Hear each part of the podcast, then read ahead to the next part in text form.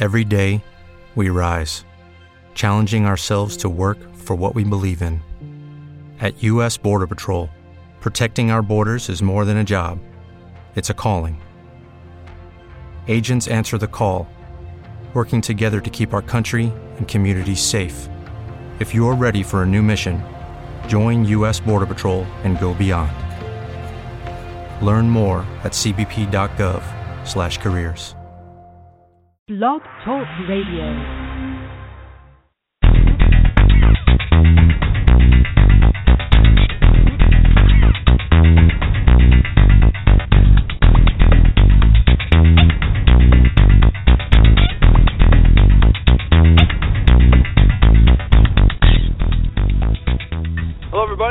So much for joining me today on the Quantum Communicator. And I'm your host, Victor Schiller, and I'm glad to have you with me today. And I'm really excited for today's conversation because we're going to talk about concepts that revolve around our health and our happiness and the way we think and the way that our thoughts can have an effect on our bodies and our lives in general. And and I'm really excited uh, about this concept because I because I love talking about it and I think that the the spin that we're going to have on it today will be very fascinating to you and very appealing to you. Uh, did you know that today about 133 million Americans, nearly half of all adults, live with some sort of chronic medical condition? And in fact, a study by the Johns Hopkins University reported that 75% of healthcare costs in America are spent on people with chronic illnesses, and the amount of chronic illnesses is rising, according to the Center for Disease control and and that's why I'm so delighted to have my guest today Dr. Larry Berkelhammer because uh, he knows a lot about uh, chronic illness and he knows a lot about what we can do and how we can empower ourselves to not only overcome chronic illness but what we can do to just enhance our lives in general and bring us more satisfaction and bring us more happiness and more fulfillment in every day in everyday life if you don't know who Dr. Larry Berkelhammer is, uh, he has lived with several chronic medical conditions since childhood, and for decades he endured the frustration of not knowing the causes of his physical problems. And then, well into adulthood, he was diagnosed with two autoimmune diseases and a primary immunodeficiency disease. And at the same time, he was told there was no known cures for any of them, and that a treatment would take, or sorry, would make others, would make some of his conditions worse. And then what happened was he became curious about what practical steps he and others could do to improve health and well-being. And he trained with several world leaders in psych psycho-oncology, psychophysiology, and psychoneuroimmunology. And finally, he discovered uh, that there was a lot of uh, a lot of hope in what he calls self-discovering and training in value-based behaviors, and we're going to dive into that. Uh, but also, uh, he wrote a book that helps others with similar conditions, and he calls it "In Your Hands: New Hope for People with Chronic Chronic Medical Conditions." And so, uh, without further ado, I'd like to welcome my guest, Larry Berkelhammer, to the show. Larry, thank you so much for joining me today. I really appreciate it, and I'm really excited to talk to you today about uh, about your book and just concepts in general. Yeah, thanks for having me, Victor. I'm looking forward to sharing information with your audience that I find has been very helpful. Um, sharing the research, uh, showing what has been most helpful, not only for people with chronic illness, but really for everyone who just wants to live a happier life. Um, because w- one of the things that happened to me was I discovered that um, in my research, and I'm not a I'm not a lab researcher. I'm more of a journalist researcher in that I study the studies. Um, I don't have a lab, but what I discovered in in studying the literature that's out there, the published literature from science journals, is that there is a pretty strong association between happiness and health. So, one of the most interesting things I discovered and that I teach is that aside from getting good medical care and practicing good self care through diet and exercise and sleep and so forth, one of the best things we can do uh, for our health is to do whatever we can do to improve our happiness. And uh, that was pretty mind boggling when I discovered that that happy people tend to be healthier people, and unhappy people tend to develop chronic illness uh, earlier in life. Very so, interesting. Very yeah. interesting. So, for from a practical perspective for us, you know, if we're just talking about not necessarily someone who's who's dealing with chronic illness, although we may have chronic illness or we may know someone with chronic illness, but let's just take the average ordinary person who doesn't really have chronic illness. Um, what are your recommendations, or or what are you seeing that would be applicable to us, so that we can we can try to uh, or or make our best effort and put put ourselves in the in the best situation to ensure that we are playing out what you had suggested, which right. is to to be that happy person, to have that happy lifestyle, to give us the, the best shot at at continued uh, good health. Yeah. So there were there there are a number of things, uh, and in my book, In Your Own Hands, I talk about. I have a separate chapter for each one of those things. The one that I put at the very top, and I put it there because it's it's the the one thing that has more evidence than anything else, and that has to do with social connections. So people who live isolated lives, people who don't have good close relationships, romantic relationships, family relationships, friendships, uh, good work relationships, people who tend to have problems in relationship and who have fewer friends and fewer social connections uh, the evidence is very clear that those people develop chronic illness in middle age much earlier than other people.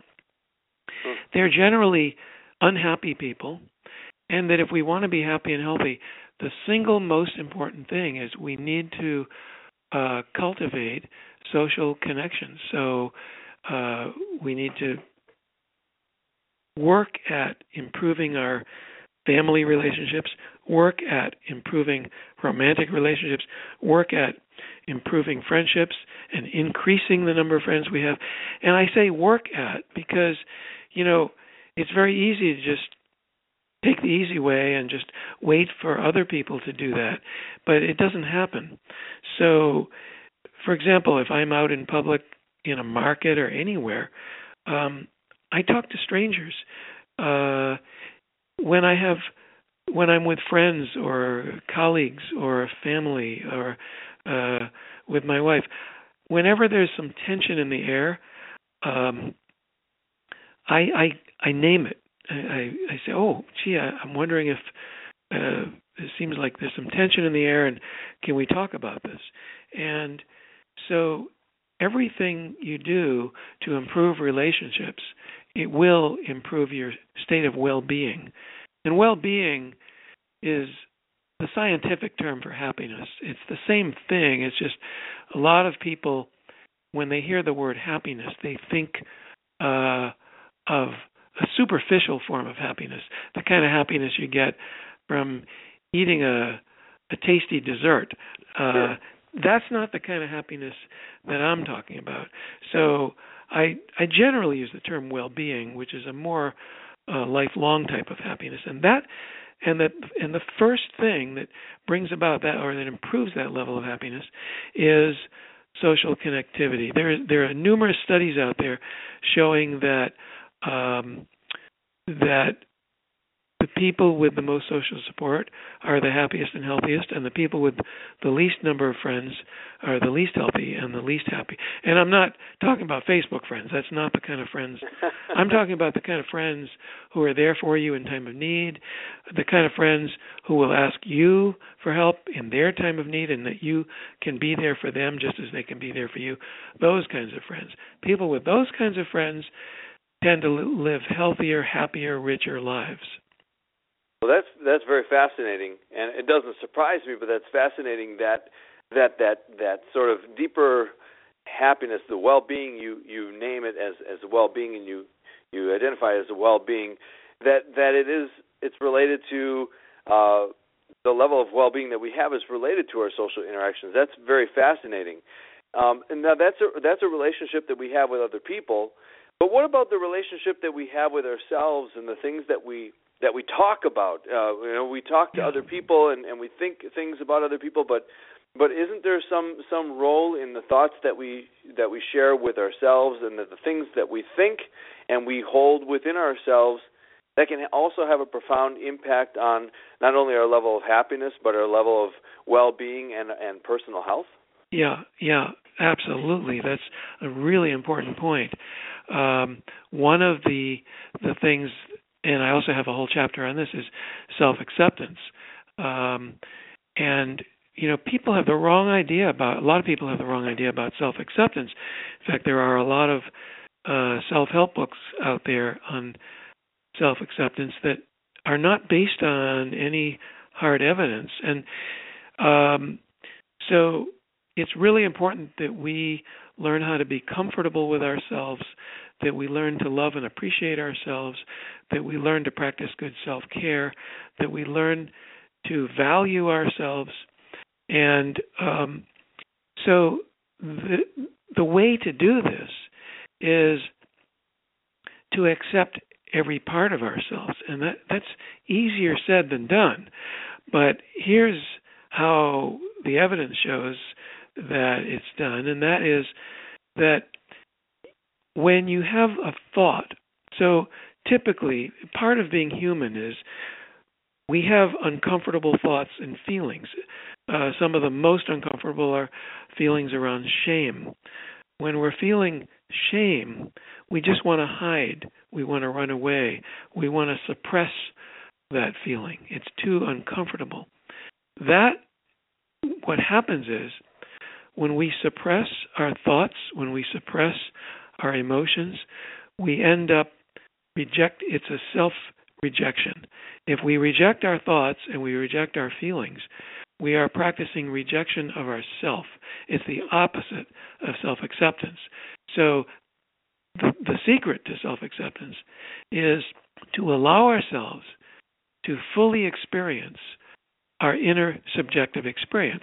So when we have an unpleasant thought, when we have a really unpleasant feeling, emotion, unpleasant sensation, the idea is to allow ourselves to fully experience it. If we try to push it away, we're pushing ourselves away because our thoughts and our feelings are part of who we are. So the more we can accept our thoughts and feelings and allow ourselves to fully experience whatever that feels like, however awful it feels like, the more we can we learn to accept ourselves, and that's how we develop. That's how the research shows that we develop true self-acceptance, the kind of self-acceptance that will always be there for us. That's pretty fascinating. And I, I like that. I like that idea of of uh, allowing ourselves to to take in the whole subjective experience or the subjective perspective because so many times when we uh, when we think about something we automatically associate those thoughts with us and we personally attach ourselves to those thoughts and then it's in, in some ways those thoughts become who we are instead of just uh, separating them from ourselves and understanding that if we just we let it play out and we identify it for what it is which is a thought and and and we sort of not not eliminate it from us, but detach ourselves personally from it and, and view yeah. it from that observer standpoint, it makes yes. it makes a huge difference, doesn't it? That's exactly that's exactly it. You've just described it perfectly. Um, instead of trying to get rid of the thought, by embracing the thought, um, we accept not only the thought but we accept ourselves and and um, so it's it's really all about it's about being fully present with whatever our experience is. And there's there's an expression um, there are several expressions similar things that all have the same meaning. One is if you don't want it you'll have it. Another expression is what you resist persists. The harder we try to push away unwanted thoughts and unwanted feelings the stronger they get. Um, you know it's uh, i saw a cartoon once in fact it's in one of my powerpoint slides of a, a little girl sitting with a giant monster. And the little girl is offering the monster tea. And that's kind of how it is. You know when we have really, really, you know, thoughts and feelings that are just really icky, and we do not want to have them. Uh, if we try to push, the harder we try to push them away, the stronger they get, the more they bother us. Whereas, if we just accept them and offer them tea and let them be there, then they can't harm us. They can only harm us by fighting them. Sure, and, and by and by taking that time to just observe them and, and invite them in, so to speak, and to take that in, in some way too, it it it actually it actually uh, takes away that power that it has over us too. It, it, no longer becomes a thing that that has power over us or or disempowers us. Uh, we actually are empowering ourselves with the ability to stand there and look at it objectively without without connecting a, a negative emotion to it or anything like that, but to to view it objectively. You know that's that's actually one of the best ways to empower ourselves. Um, again, you're right on. It's it's like uh, you know it's all about empowerment, and we empower ourselves by allowing ourselves to have to own whatever we're experiencing. That's the ticket to empowerment. Uh, we disempower ourselves when we try to push away uh, our icky thoughts and feelings. Well, that's been very helpful, and I really appreciate that. You know, I've heard I've heard some of these concepts and some of these ideas, but the way that you describe them and the, and the way that you're sharing them is in a new way and and it's really nice to hear that because it because it, it resonates with me, and I'm sure it's going to resonate with other people when they listen to this as well. Um, but I wanted to talk. To, I wanted to take some time. We've got a, we've got some time here. Got a few minutes that we can talk about your book because we really haven't jumped into the book and, and talked about the book itself and and specifically about the book. We've made some references. Would you mind sharing with us a little bit about your book and why you wrote it and who it is who it is written for and what it yeah. for people? You know, when I was first writing it, uh, I mean, when I first submitted the manuscript, uh, the editor said, um, "Oh, this is a great book for people with chronic illness," and I said, "Well, I think really it's for everyone. It's not just for people with chronic illness. This book would actually appeal to anyone who's interested in learning how they can live uh, a more fulfilling life." And my editor said, "Well, yeah, but that's too broad a market, so we're going to market it to the chronic illness crowd." And I said, "Okay, well that's all right, but we're missing out on people." The fact is, the messages in my book are for everyone. And basically, the way it came about is I was always intrigued by why some people who I, I noticed without even before I even started looking at the research that that the people I knew who were the happiest people also seemed to feel well more often. And the people who seemed unhappy seemed often to suffer with headaches or arthritis or other things and sleep disturbances. Now, you might think, well, and this is why I got into the research. I thought, well, maybe the people who are unhappy are unhappy because they're suffering with physical maladies, and the people who are happier are happy because physically they're just healthier and so of course they're happier and so when i started looking at the research i realized that no there's more to it than that uh it's actually that you know you wonder about the chicken and egg thing but it turns out that um that if that we can make ourselves we can give ourselves a happier, richer life by practicing certain things. Some of the things we've been talking about. And when we do that, that, well, here, here's how it is. I'm going to uh, explain it in a different way. Emotional distress is deadly because emotional distress, people don't realize this, but every thought and every feeling has physiological correlates. So, whenever we experience emotional distress, that causes physiological stress. And we all know this because whenever you have found yourself going into a rage, you feel tight in your body. That's not healthy. Uh, the heart rate increases, the blood pressure jumps up. It's it's actually it's very unhealthy. Um, whenever you feel yourself getting uh, really stressed, extremely anxious about anything, heart rate increases, blood pressure increases. Stress hormones start being secreted at a much higher rate through, in the body. Very unhealthy. We need the stress hormones because we need to be able to physically act in case we are physically attacked. But most of the time, in fact, it's pretty rare that we're being physically attacked. Most of the time, when our stress hormones are coursing through us, it's because of emotional distress. And that emotional distress is causing physiologic stress that is not helpful. Now, physiologic stress, short term, is harmless. The problem is, most of us go through the day, every day, getting stressed out by things that are in our heads. It's not a real stressor. For example, someone cuts us off in traffic. Okay, it's already happened. It's it's the past, and yet we're still we hold on to it. Uh, either go into a rage or fear, anxiety. Um, we're caught. We're stuck in traffic and we're late for an appointment. Well, uh, going over and over in our heads about how we're going to be late and all the thinking about all the terrible consequences of being late that keeps stressing us out more and more.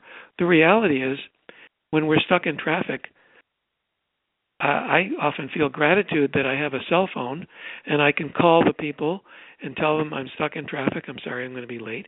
And then I put it out of my mind because it's not going to do me any good to, to stress myself out. And every time I stress myself out like that over and over again, that emotional distress is increasing my physiologic stress. And when physiologic stress is chronic on a daily basis, that is very unhealthy. Um, it leads to all kinds of chronic illnesses, acute illnesses. We're more likely to get colds and flu when we're stressed out. Um, and also, we're just not going to be happy if we're stressed. Who wants to be stressed out all day long? So the more we can oh, just own our feelings and let them go by and accept that, oh, yeah, there's that thought, there's that feeling, and I'm just going to step back from it right now because I've done all I can do and there's nothing more I can do about it. So I'm just going to let it go. Well, when I do that, I can also let the stress go, and the phys- my level of physiologic stress goes way down, which uh, is much much better for my health and much much better for my my happiness. Absolutely, no, that's that's a great approach, and I, I like I like what you said that you just acknowledge it for what it is, then you step back and you just let it let it let it go. I mean, let it let it pass before you. And and I mean, just thinking of things in isolated incidents in my own mind, you're absolutely I absolutely agree with you that that most of the time the event has already passed or it's out of our control. We can't do anything to control what is or what has been. And, and but yet we we get caught up in in these these emotional responses to it and and it's to no avail. It doesn't change anything. I, I, that's going to be a big takeaway for me today is to to just make sure that when I'm looking at things that have happened, especially things that are that just are and I can't do anything about it, or things that have happened I can't do anything about it. To just step back and just observe it and just just uh, acknowledge all the the feelings yeah. and the emotions that go with it, but realize that that that I'm powerless to change anything, and I just just have to acknowledge things as they are. I, I really I really yeah. appreciate that. Yeah, it's very healthy to do that. I I want to mention something else that's also very empowering, and some and this other thing also dramatically reduces our level of stress. It has to do with power of choice. Um, how many times do we all find ourselves, just part of being human, we find ourselves saying, Oh, I have to go to this doctor's appointment, or I have to go to the store, or I have to go to somewhere. And I don't feel like going. I really, but I've got to go. And I end up just feeling sad or maybe stressed, uh, depressed about it. Um, well, the reality is, and I tell people this all the time. In fact, in my class at the College of Marin here in the San Francisco Bay Area, I I love to announce to the class, uh, usually in the third class, I say, you know, there's nothing in this world that you have to do, and people are like, well, what do you mean? I have to go to work. Uh, my kids have to go to school, and all this. And I say, no, they don't. No, you don't have to go to work. And I, I and I ask them, and you know, they look perplexed, and I say, well, what would happen if you didn't go to work? And they say, well, if I didn't go to work, I'd end up homeless, so I have to go to work. And I say, well, wait a minute. So it sounds to me like you're making a choice to go to work because you're choosing to to provide for yourself, to provide for your family. That's a choice, a very wise choice. So the more we can recognize throughout the day that we are making choices all day long, um, the the healthier and the happier we will be. Um, it's not happy making to spend our to, throughout the day go around saying, "Oh, I have to do," talk about all the things that I have to do. You know, look at my calendar. I think, "Oh man, I've got so many things that I have to do today." So what I recommend is every night before bed, look at your calendar and preface each one of those things on your calendar for the next day with I am choosing to. And then every morning, same thing. When you get up in every morning, look at your calendar and preface everything on your calendar with I am choosing to do this.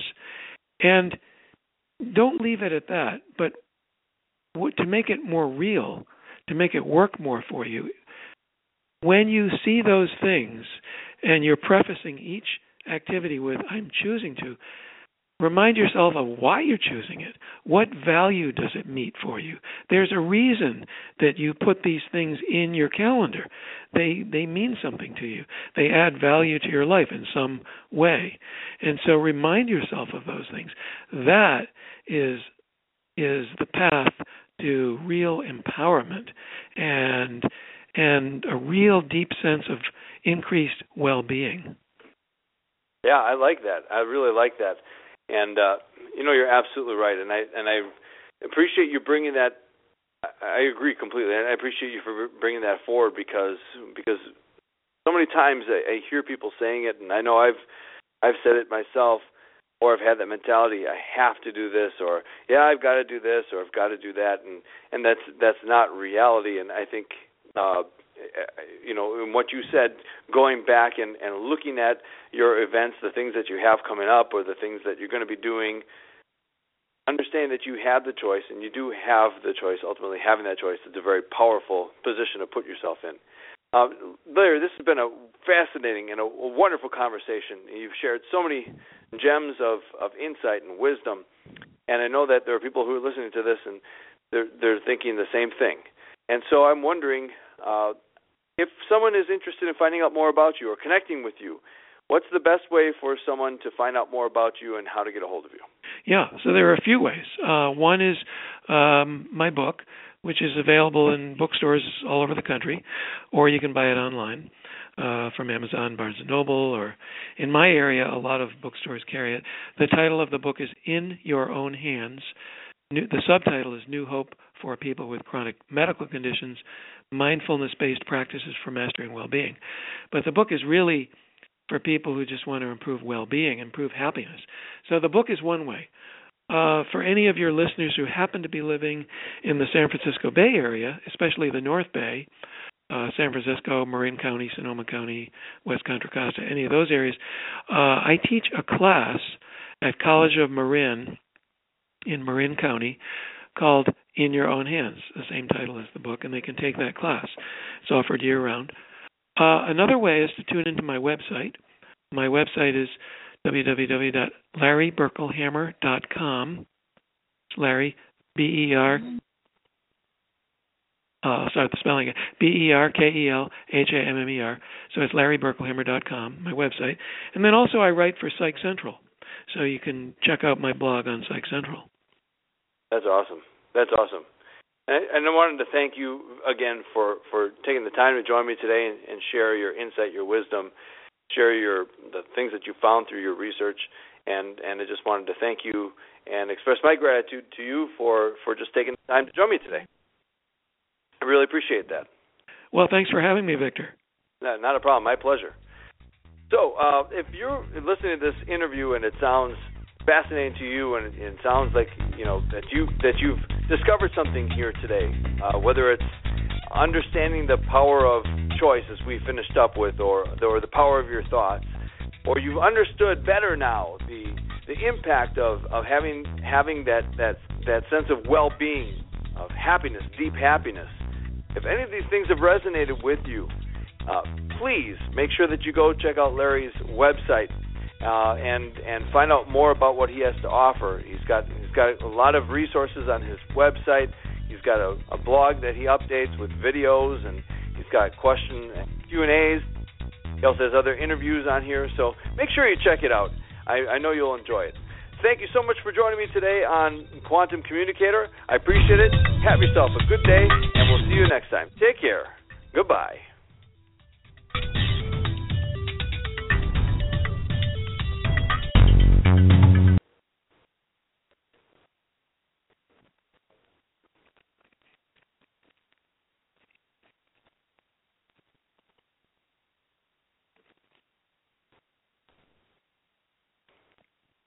Is Ryan here, and I have a question for you. What do you do when you win? Like, are you a fist pumper? A woohooer, a hand clapper, a high fiver. I kind of like the high five, but if you want to hone in on those winning moves, check out Chumba Casino. At ChumbaCasino.com, choose from hundreds of social casino style games for your chance to redeem serious cash prizes. There are new game releases weekly, plus free daily bonuses. So don't wait. Start having the most fun ever at ChumbaCasino.com. No purchase necessary. VGW. Void were prohibited by law. See terms and conditions. 18 plus. Okay, round two. Name something that's not boring. Laundry? Ooh, a book club. Computer solitaire, huh? Ah, oh, sorry. We were looking for Chumba Casino. That's right. ChumbaCasino.com has over 100 casino style games. Join today and play for free for your chance to redeem some serious prizes. ChumbaCasino.com. No purchase necessary. Were prohibited by law. 18 plus terms and conditions apply. See website for details.